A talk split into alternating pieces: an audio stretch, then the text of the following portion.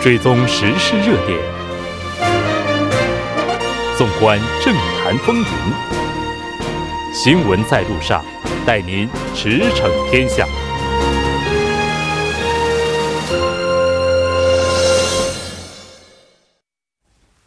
新闻在路上，带您驰骋天下。欢迎回来，这里是正在为您直播的 TBS EFM 调频一零点三。新闻在路上，在第三部节目当中呢，要为您带来的是时事讨论会。新闻在路上的精彩继续，我们广告过后再见。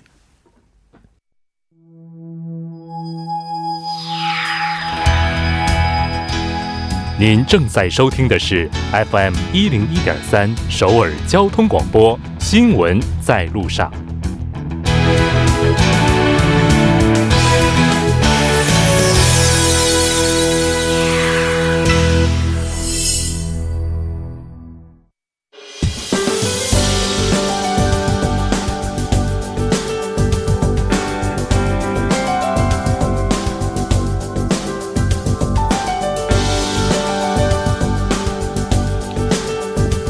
欢迎回来，接下来马上为您带来我们周五的栏目，也就是我们今天的时事讨论会。首先，还是要请出我们今天的特邀嘉宾，来自韩国泛亚咨询有限公司的首席顾问杨帆。杨帆，你好，大家晚上好，非常高兴和你一起来讨论咱们今天的话题。那另一位嘉宾呢是时事评论家徐明季老师，徐老师你好。哦，主持人好，听众朋友晚上好。我们今天还请到了来自高丽大学科学技术大学环境工程专业的研究教授赵鑫博士。赵博士，你好！主持人好，大家好！非常高兴和三位一起来讨论咱们今天这个话题。我觉得这周大家应该过得都非常的。不舒服吧？嗯，因为虽然说昨天和今天的话，这个大气的质量稍微有所好转哈，但在之前的话，可以说出门真的是夸张一点啊，就真的是看不了多远的距离，这可视距离太近了。那受到雾霾的影响呢，这个大家的生活啊、出行啊各个方面呢，也都是非常的不便。我们先来整理一下这个雾霾它的概念到底是什么？好的，雾霾呢其实是雾和霾呃的合称。雾和霾是自然界的两种天气现象。嗯嗯，雾呢是由大量悬浮在近地面空气中的微小水滴或者是冰晶组成的水汽凝结物，常呈乳白色，使那个水平能见度呢小一千米。霾呢是指的大量细微的颗粒物均匀的浮游在空气中，使水平能见度小于十千米的空气现浑浊现象。然后。在一定的条件下，一天当中雾和霾会随着相对湿度的变化呢，有时会进行了相互的转化。然后在韩国，我们经常说的这个迷彩帮机是可吸入颗粒，通常呢是指颗粒在十微米以下的这个颗粒，又称为 PM 十。可吸入颗粒在环境空气中持续的时间很长，对人体健康和大气能见度的影影响很大。然后这个还有一个，我们也在韩国经常看到一个叫超迷彩门机的，它是细微颗粒，又称细粒，也是我们通常说的 PM 二点五。嗯，细微颗粒呢是指环境环境空气中空气动力学相当直径小于二点五微米的颗粒物，它能较长时间悬浮在空气中，使其在空气中的呃，它在空气中的含量的浓度越高，就代表空气污染越严重。嗯，是的。就是提到这个 PM 十、PM 二点五啊，就是它这种可吸入颗粒物，好像这个概念出现也并没有那么久远。对，特别是在韩国还有中国，这个概念出现本身就是比较晚的。那对雾霾程度的这个分级，各个国家的标准是不是也有差别呢？啊，其实这个世界卫生组织呢，它提出了一个标准是不错。那么它尤其是最近的话，是二零一一年呢。他把这个 PM 二点五以下呢，啊，希望呢大家能遵守这个。那么像韩国呢，是二零一七年开始才开始呢，就是说实行这个所谓的呃有有关报警啊，还是干什么的。那么大家可能都知道，如果住在韩国的话，除了昨天、今天两天以外，之前一个星期每天都有从那个行政安全部发来的那个，每天都会有，有的时候好像有一天是有三三次，一天三次。啊，叮铃叮铃响，就比方说这个现在空气质量真的是不好。那么像韩国呢，那么刚才这赵博士也介绍过了，他这个说，如果说他这个所谓的这个颗粒物啊，这颗粒物如果说这个两个小时以上持续，这个是每每啊一个这个立方米是七十五这个毫克，这种情况啊持续两个小时以上的话，那么就要发布这个注意。如果说是这个一百五十毫克啊，一个立方米，如果这个持续两个小时，这种情况的话，它就会发那个所谓的这个警报，啊，所以呢，我们这个就是上周那么好几天连续。啊，就是从那个从通过这个短信来的啊，这个呢都是比方说你这个现在情况呢非常严重，所以呢最好是不要出行。那么出行的话呢，要怎么样？有没有戴口罩啊，还是怎么样的？其实我到现在没戴过口罩。问题是这个在家里的话比较好一些，好像也有测啊。昨天我看那新闻呢，说是在这个公交里面就比较好一点，在自己的这个嗯自己自驾车里面也好一点。问题是。地铁跟外部的空气好像差不多，哦，昨天新闻哦，所以说，所以说这种情况不要坐地铁，还是坐公交是比较好一点，还是怎么样？那不管怎么样，最近呢 就这样。这每个国家呢，其实我刚才也说了，这个世界卫生组织呢，它有一个标准，就是说，呃，希望啊。到了这个程度的话呢，应该要怎么样怎么样？可是问题是，这世界各国是不是都这样在发布警报呢？这个也不一定。嗯啊，我想是这样。大概美国、欧洲这种先啊这种发达国家呢，好像比较注意刚才说的所谓的 PM 十啊，但是后来呢又多了一个现在二点五了。所以说这个颗粒越细呢，其实这个可以说是从气化来的，应该不是说是第一次。它就好像有分这个一二。这第一个呢，直接性的那些呢，就是说大部分都是什么工厂啦，什么汽车，什么尾气排放啊，还有什么，尤其是这个什么工厂呢，水泥厂，他们有很多粉尘呢，像这个造成的影响。然后呢，就是这个气化的液体气化的这个 RNG 这边来的，好像什么二氧化氮呐，还是什么东西的，反正这些东西呢，就是造成我们身体，就是如果你吸入的过多的话呢，听说还可能会致癌。我这个。是不是有没有科学根据？我是不太清楚。可是呢，是好是不好？所以说呢，现在就说多戴口罩，每天都戴口罩，这是最好的一个预防的方法。口罩够吗？我看现在都已经开始卖防毒面具了啊！防毒面具就是跟防毒面具一样，就整个能把脸都给护起来的那种。然后只是鼻子这个部分设计，我看那个很夸张，但是但是看起来这个 PM 二点五的那个。它已经颗粒特别细了，嗯，是其实呢，如果你是如果只戴口罩呢，是不会通过鼻子穿过，但是呢会贴在我们的眼睛上呀、皮肤上呀、头发上、身体上都会贴附着，嗯，那怎么办呢？就就就就进一步防呗，然后要不就是洗呗，氧气筒。呃，有点太夸张了。哦，其实就是它只要不是通过，因为它是会进入我们的呼吸道，进入肺里面，进入肺里就容易进进入血液里面。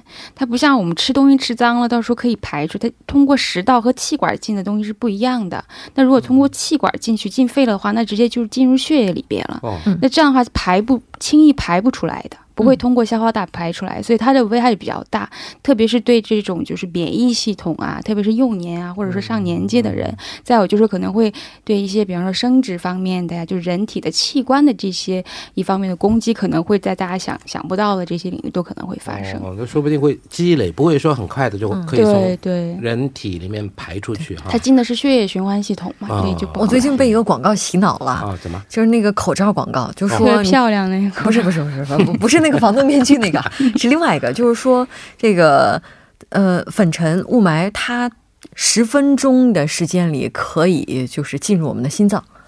天，我不知道他这广告是不是有点夸张，但肯定应该是有一些科学依据的，要不然的话也不能在这么多的热点的时间段就这么公然的去播出去哈。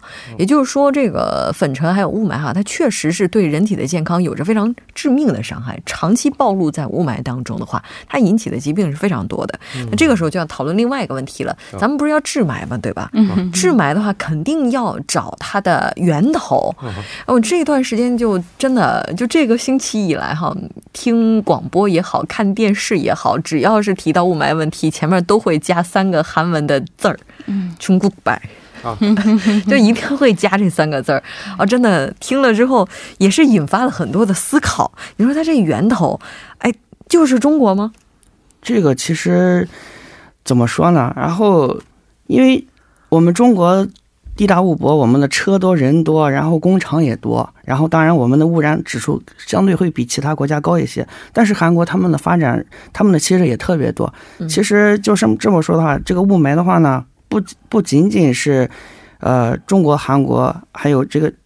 欧盟呀，美国，他们都这个雾霾这个现象呢，一直都在存在的，全球性的，是一个全球性的问题。如果单纯的说，只是一部分的舆论说啊，这是中国的，那个是非常不科学的。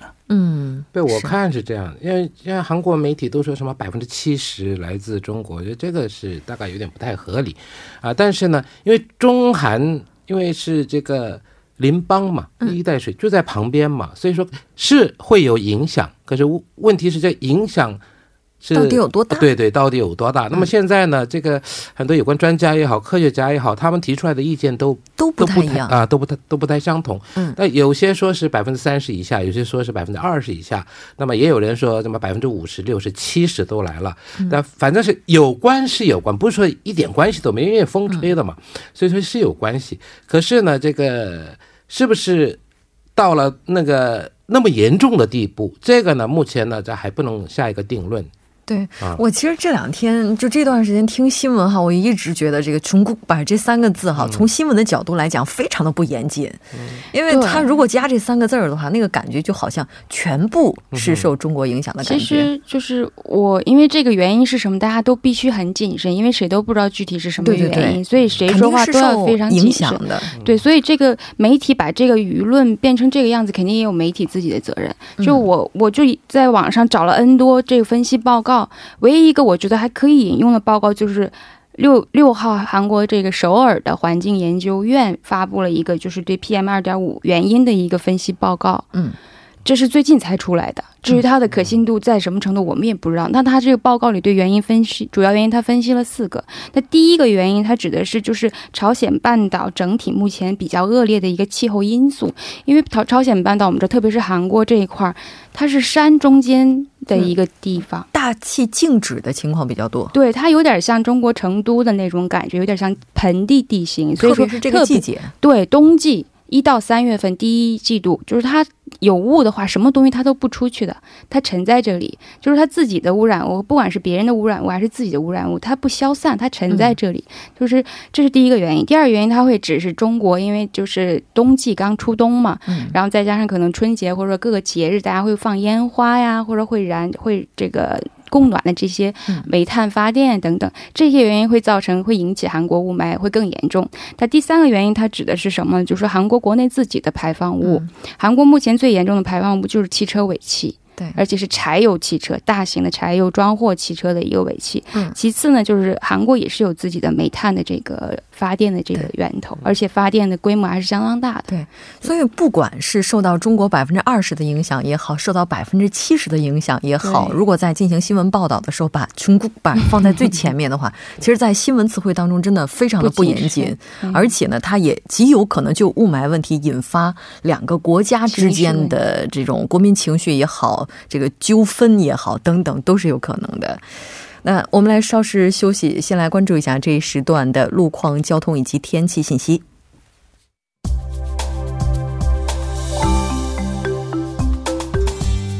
晚七点十四分，依然是由程琛为您带来这一时段的路况和天气播报。继续来关注目前时段首尔市的实时路况。我们先来关注一则交通临时管制的通告。目前呢，在延世路。延世路步行街正在进行庆典活动。那受活动的影响，延世大学前方丁字路口至新村环形交叉路这一路段的双方向的所有车道正在进行全面的交通管制。具体的管制时间是三月八号下午两点至三月十号的晚十点。好，下一则路况呢，来自世宗大路首尔站至崇礼门方向。不久之前呢，在该路段的下行车道上进行的道路施工作业，目前已经结束，下行车道恢复正常通行。好，我们继续来关注天气。周末两天，新一轮的降雨过程将会抵达韩国。本轮的降雨呢，将会从明天下午时段开始，从济州岛启程。先行影响的区域呢是全南以及庆南等地。周日开始登陆中西部内陆地区，雨天道路湿滑，能见度低，公众出行时呢，请注意交通安全。那么在气温方面呢，不会出现明显的波动。从下周一开始，内陆地区会迎来三天左右的降雨间歇期，请好天气会再再次的上线。那虽然最近白天暖意融融，万物萌动，但早晚的最低气温回升的幅度不如白天明显，昼夜温差依然较大。早出晚归时呢，仍需要做好保暖的工作。好，我们来看城市天气预报：首尔多云，西风三级，一度到十三度。好的，以上就是这一时段的天气与路况信息，我们稍后再见。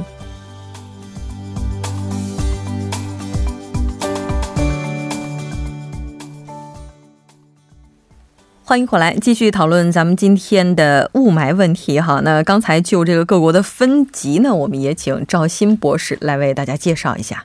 其实各国的标准是不一样的，但是呢，它的差异不是很大。就比如说中国呃韩国吧，零到五十是优，五十一到一百是普通，一百到三百是差，二百一到三百是很差，三百一到五百是危险。咱们中国呢，只不过是把这个区间呢更细化了一些，一一百到三百的时候分了三个档。一百到一百五呢是轻度污染，一百五到二百是中度污染，二百到三百呢是重度污染。嗯，然后咱们中美比较的时候，其实中国和美国的这个等级，就是 PM 二点五的指数，它可能是一样的，但是呢，它所列罗列的这个 PM 二点五的浓度限值是不一样的。呃，就这么说吧。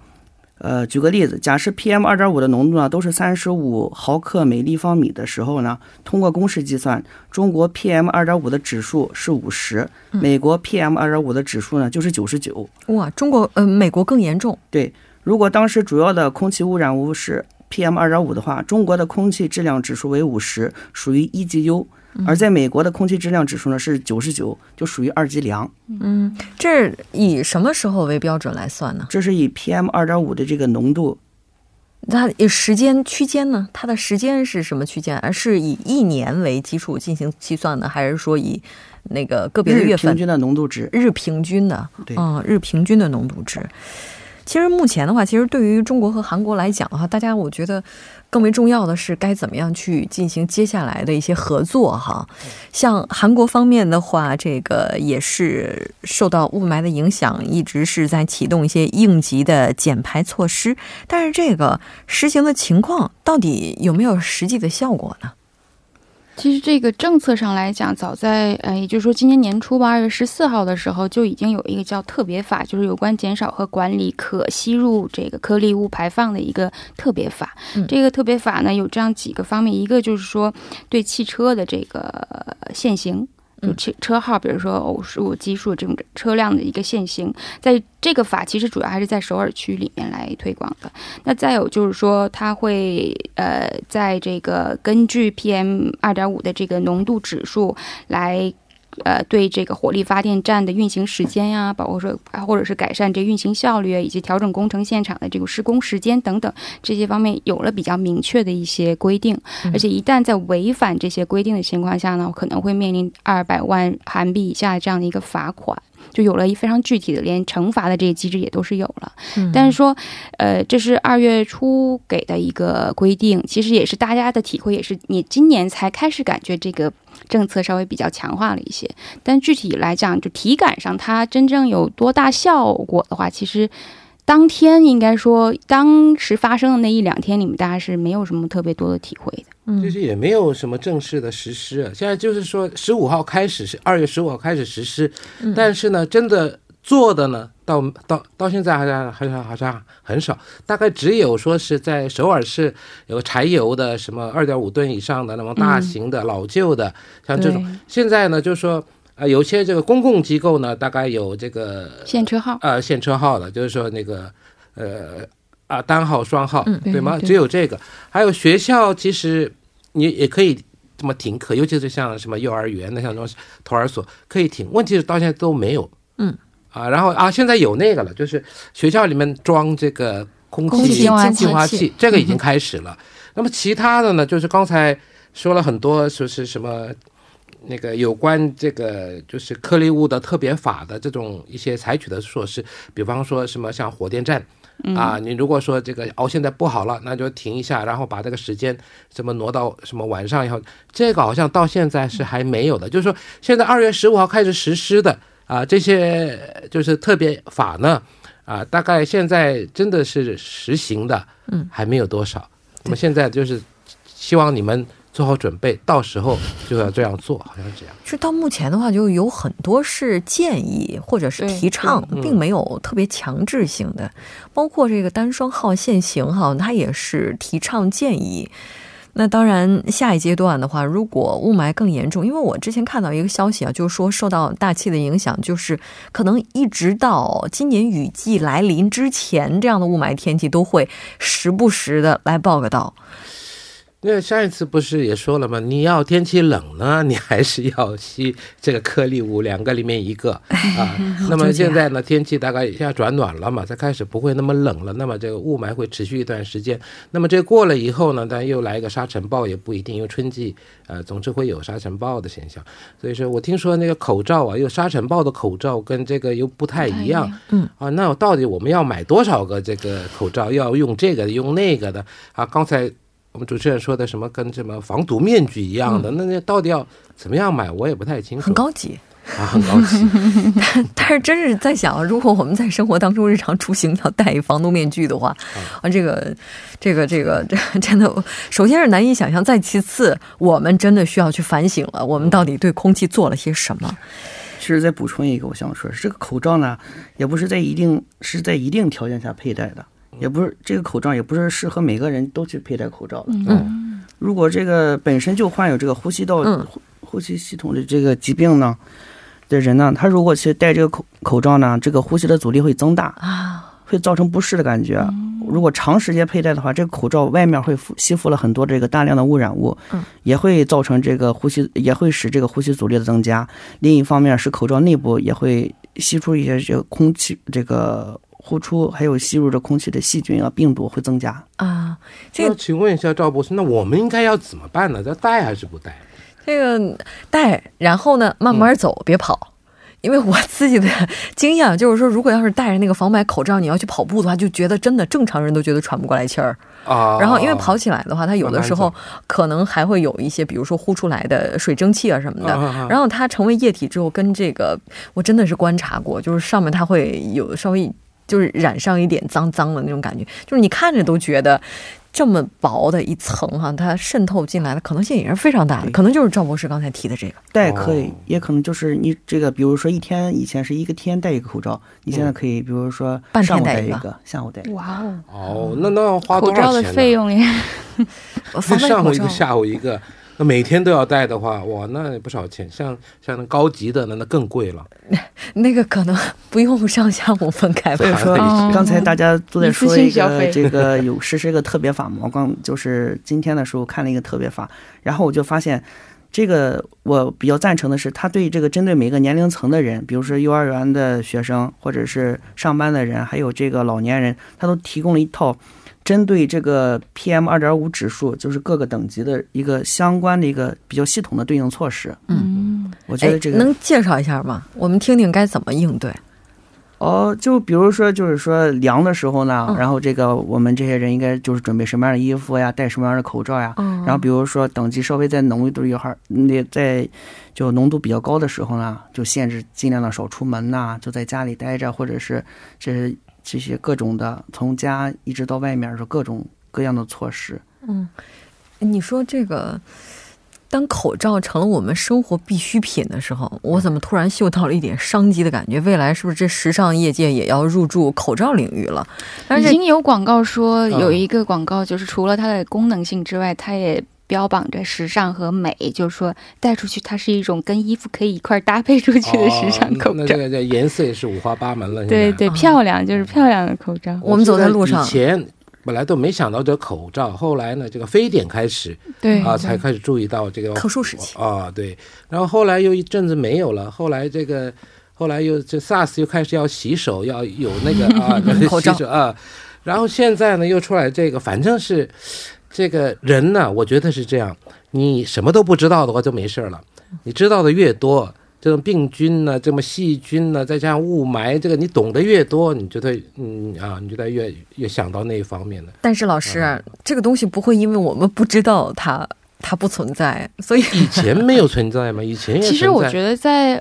工业第一次、第二次工业革命的时候，肯定会比现在更严重的。他那个时候，那个时候是没有意识，那时候没有这样的。那个时候光化学污染也死了很多人。对，当然后期伦敦呐，包括纽约有几个比较大的这些事件之后，有有了死亡之后，大家才对环境开始有了认知。对，但是其实人，我觉得人类也在进化。就是在抵抗这个自然环境的过程当中，不要把自己逼到那条路上，还是能解决的问题尽量解决。我们在野外生长，不是在温室里，所以这个野生动物不是不是。